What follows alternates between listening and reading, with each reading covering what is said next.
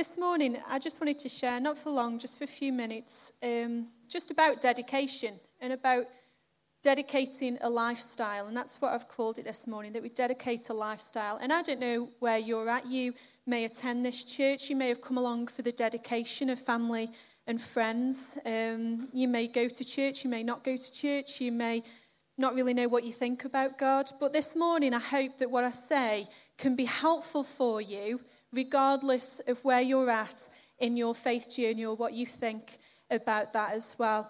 And when we did the dedication training with Baz and Adrienne and me and Tim and Dave and Naomi, we were sort of showing them the practicalities, and I said to them, look, you really don't need to worry if you have like a problem with the baby, because babies do tend to spill at both ends, then it's absolutely fine. Just sort that out and we can just ad lib and wait for you. And I have a real sense about this and a real passion about it, because when we had one of our daughters dedicated, we have two daughters, and I will not name and shame her, but when we had one of our daughters dedicated, she completely did a nappy filler up the back of it, over the vest and everywhere, pre-dedication. It was generally caught on the microphone as well, so it wasn't particularly very ladylike, shall we say. But sometimes with children, these things happen. And some of you may have children, some of you may not, some of you may know people with children. But generally, we can, wherever we're at, we can see what kids are like. That they come along, they make a noise, they can make a mess everywhere they go if they choose to. And that's what kids can be like. And we've just been to Butlins for a week with my side of the family, with my sister, and she has twins. And they're all of a similar age. And you put them all together, and it's like a great big children explosion. So you take them into the dining room, and they're everywhere, and they want everything that's there, and piling the plates high, and spilling all the drinks all over the table, and all these wonderful things that children do. And yet, the beauty of it is that at Butlins, it was full of many other people with children, and they all just sit there going, yes, we know, and it will be our children tomorrow night, I am sure. But children come, and they bring such love and such delight, but they can also bring a great big mess as well. And you know, that's okay. And when you see those parents who look like they're about to self-combust with embarrassment, or I can't cope anymore, just give them a little nod and a smile and just walk on by. They'll get there in the end. But raising children isn't always easy. And there's a saying locally, and I know we've got some people who are from outside the area, family and friends, and I don't know whether it's the same where you're from, but there's a saying locally that says this: they've been dragged up. Has anyone heard that saying? Non-locals, have you heard that saying? No, yes, no. And it basically means that they have been dragged up, that they haven't really been looked after, or they've managed to claw their way through growing up, and they've made it into adulthood some way or another.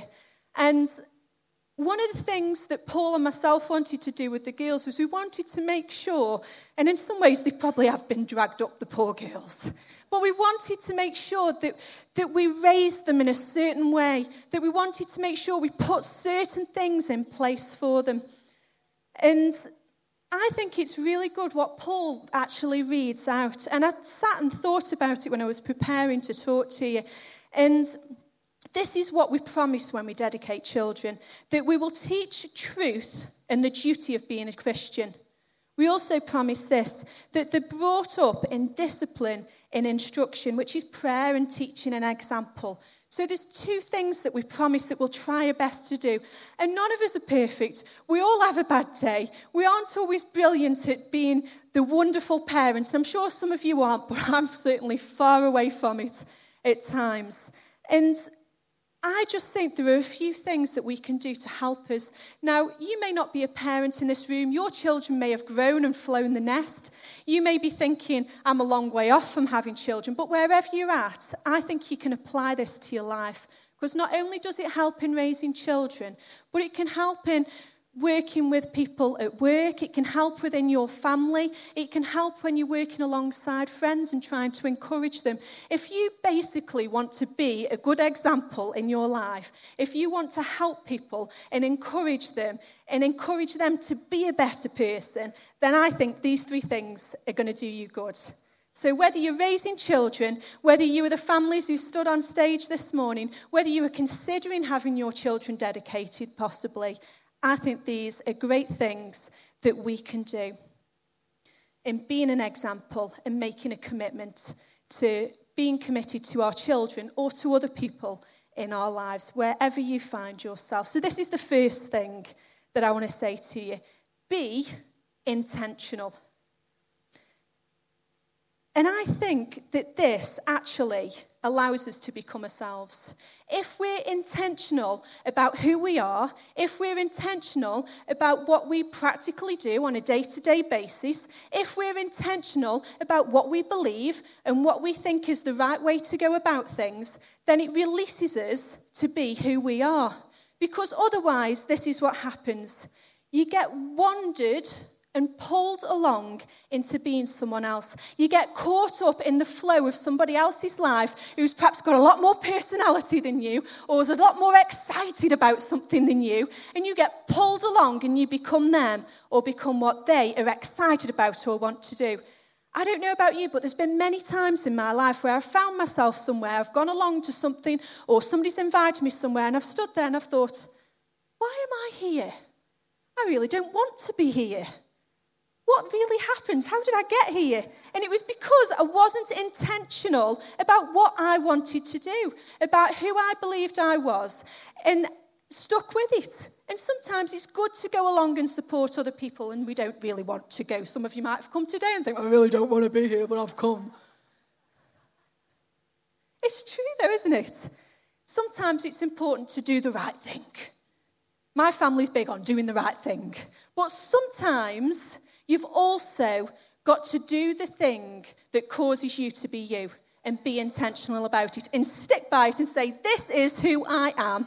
This is who we are as a family unit.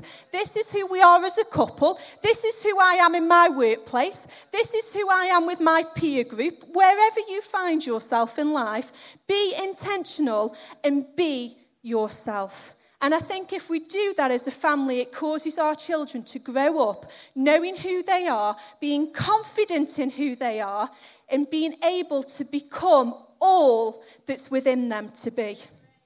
I love this quote by a guy called Alvin Toffley. What a great name that is, Toffley. Is there any Toffleys in here? No. Oh, well. This is what it says. You've got to think about the big things while you're doing the small things, so that all the small things go in the right direction. Life is made up of small things. Life is made up of the little mundane things that we do every day. But if we're intentional about them, then they will go in the right direction, in the direction we want to go with our lives, with what we're believing for, what we're hoping for, what we're dreaming for. Then all those small things will add up to the big thing of where we're going, because we're intentional, we're specific about the small things, like washing the dishes, like weeding the garden, like cleaning your car, like how you dress, like having a wash, especially on a hot day like today. All those small things add up to the bigger picture of who you are and who you're called to be. And that's even in the saying yes and the saying no. And that is really hard with children sometimes, especially when you're at Butlins and they want to go on every ride there is, and on them spinning rides that I'm like, I am not going on one of them. No, ask your dad. Ask Auntie Ruth, ask Pops. Mummy, no. And it was a definite no, and I didn't go on one, thank goodness. Otherwise, there would have been projectile things going on.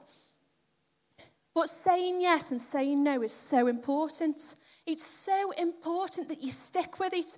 And kids just, oh, please, please, Mummy, just one more time, just one more, sweetie, just one more ride, just please. It's only another £2. Well, I've already paid 50 out on these things that get you these teddies that we could have bought 10 teddies from the shop that would have been cheaper in the first place to go to the shop and buy a teddy. Instead of putting all their monies in them grabber machines that whoever made them, they were onto a good things because they do not work. I can reassure you, I think we tried every single one in Butlins, they do not work. All of the grabbers are broken. Go to the shop and buy a teddy. That's my wisdom for you this morning. If nothing else, if you take nothing else away with you, that is my wisdom in child rearing. But you need to know what your yes is and what your no is. And you need to stick with it. And you need to stand together in it. As a family, as a group of peers, stand together in your yeses and your noes, because it's so easy to be pulled one way or another. So that's my first thing. Be intentional. The second one is this. Be integral. You know, integrity is something that so often seems to be missing in society at times. We just don't know what the truth is. With things like the elections that are coming up, I just don't know what I think. Sometimes you're just like, what? I just don't know what the truth is. People will tell you things about raising children and these are the best nappies or this is the best cream for their bums. And I'm like, I just don't know what the truth is. Somebody just tell me what the truth is. And you know, sometimes you have to do it yourself to find out. You have to try it. But in trying it, you can find what that integrity is for you, and you can stick with it and hold fast to it. In the Bible, in the book of Proverbs 22, verse 6, it says this: "Start children off on the way they should go, and even when they are old, they will not turn from it."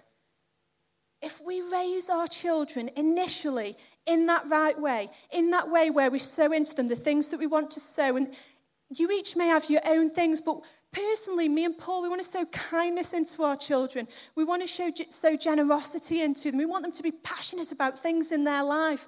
We want them to love other people, and just even when people aren't very kind to them, still to be able to offer something else to them. That's what we try and sow into them. And the main thing we try and sow into them is, if you try your best, Mummy and Daddy love you. It really doesn't matter. Do your best, and that is absolutely fine. Those things that you want to sow into your children, be integral with them. Stick with them. Don't move from them. And it will become a lifestyle to them, and it will become a part of who they are as well. It's all about consistency. I've written on here, consistency, consistency, consistency. And it's not just in the things that you give out to them. It's consistency with rules. It's consistency with relationships. It's consistency with the reveling side of things as well, so that they know they can have a good time. It's not all about, no, you can't do this. It's about all of the things, but being consistent with it. Be consistent with your friends when you go out and have a good time with them. Be consistent in your workplace. Be consistent with everything that you do, and people will note you as an integral person. And from that, they will trust you. From that, they will know that they can come to you and that you will not change. They can know what your response will be, because you do not move from that rock that you're grounded on. I read this story, and I think it's fascinating. It's the story of a boy who had a collection of marbles. My girls love marbles. Anyone have marbles when they were little? Not really quite sure what you're meant to do with them. I think there's a game, but I just like the colours inside of myself. Well, there's a boy who's got a collection of marbles who knows what to do with the marbles. And then there's a girl who's got a bag of sweets. Can't go wrong, can you? And they were playing together. And they agreed to do a swap. The bag of marbles for the bag of sweets. But the boy, as boys do, sorry, that's very wrong, isn't it? Kept the most beautiful marble aside, hid it in his pocket, gave the girl the bag of marbles, pretending that that was all of them. And the girl gave the boy the whole bag of sweets. It's terrible, isn't it? Let this be a lesson to you girls, what boys are like. I'm only kidding, gentlemen. So that night, the girl slept peacefully in her bed, as she would. But the boy couldn't sleep, as he wondered if the girl had hidden some sweets from him, the way he had hidden the marbles from her. And the whole point of this is, if you don't give 100% into your relationships, into what you do, into what you put your hand to, then you will always have an element of doubt whether the other people around you have hidden or taken something back from you as well.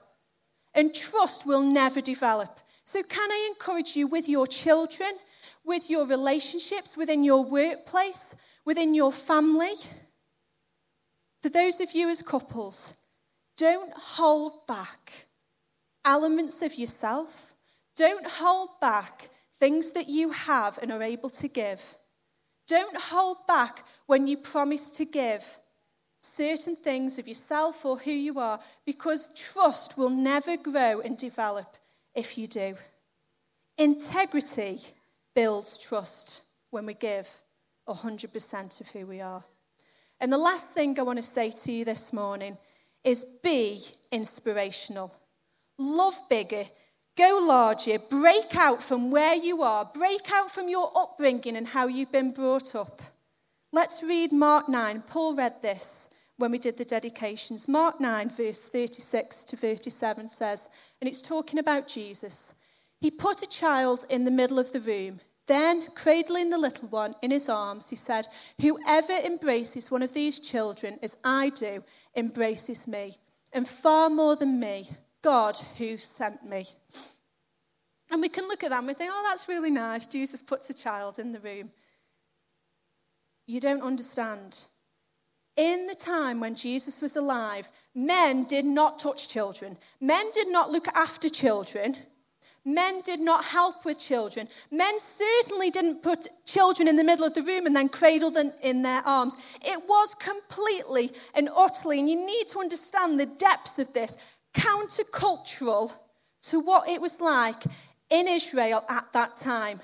People would have been absolutely aghast. It's a great word, isn't it? Aghast. It was countercultural to the limit, almost as bad as him talking to women at the time as well, because that was bad too. But Jesus went against what culture and society said, and he changed the views and concepts of what people thought was appropriate and right. Jesus took the child in his arms and cradled it. And people would have had, it would have been one of those cartoon moments, Jaws on the floor. What is he doing? He's touching a child. He is a man. This child's mother must have just been like, oh, for about 5 days or more afterwards. And that child would have always been known as the child that was touched, not only by the man, but by a rabbi, by Jesus as well. It was unheard of, inappropriate, not happening, countercultural. And yet Jesus did it.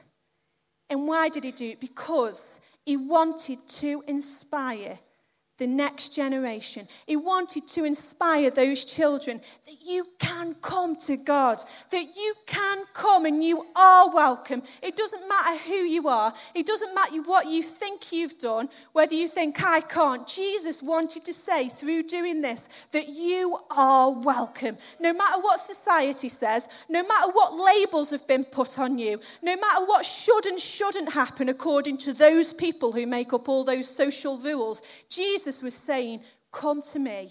You are welcome. There is space and room for you here. And we have that option with our children. We can inspire them above and beyond how we were brought up and the confines that those things place on us and what society says about them, and they have to be a certain way or do things a certain way. We can inspire them to do something more. I love this quote by Winston Churchill. And it says this, a pessimist sees the difficulty in every opportunity. An optimist sees the opportunity in every difficulty. See the opportunity in your children, because there will be times when they present you with many difficulties. See the opportunity in them to help them to grow, to help something new and something special to come out of them. Because if you do, it could change not only their lives, but the lives of those around them. Our eldest daughter, Grace, recently raised some money for WaterAid. Some of you may have heard this story, I apologise. And at the beginning of the year, we've sat down and wrote down all the things that we wanted to do this year. We wanted to go certain places on holiday. The girls wanted swimming lessons, many different things. And Grace sat there and she just started to cry. And we were like, oh dear, what's the matter? And she said, I just want to raise some money for WaterAid for children with dirty water. So we were like, oh, okay, well, we could do that. That's fine. So she went on the WaterAid website. She'd seen an advert on the TV. And from the WaterAid website, she found out that schools often raise money. So she went into her school and spoke to the deputy head, actually wrote her a letter and said, can we as a school raise money for WaterAid? And the school came back absolutely fantastically and said, yeah, we'll do this thing and we'll raise some money. And Grace has worked alongside the deputy head, who's been fantastic with her. And the school and some family and friends who've also donated raised £750 for WaterAid. I was like, one of those moments, oh, where you're aghast. Because our little Grace, who's had many difficulties in her life, our little Grace, and some of you will understand that more than others probably, but our little Grace actually was an inspiration. And somebody once said to me, in the process of this going on, well, she sees you and Paul doing it. She sees you and Paul helping people. She sees you and Paul doing that. And I'd never really thought about it. She sees Paul going to Africa and helping with different things. And I thought, wow, we've been an inspiration to Grace. And now she's been an inspiration to those around her. And as we've shaped her, she's shaped her world too. So can I encourage you, be an inspiration to those around you. Be optimistic in the difficulties. See the good in everything that goes on. When your children are driving you mad, look for that tiny bit of hope, that tiny bit of love in them. When your peers and when your family are difficult, be an inspiration in that place. Because you'd never know, you might be standing alongside somebody who could change somebody else's world because you changed their world. Be an inspiration. You know, this morning, the last thing I want to say to you is this.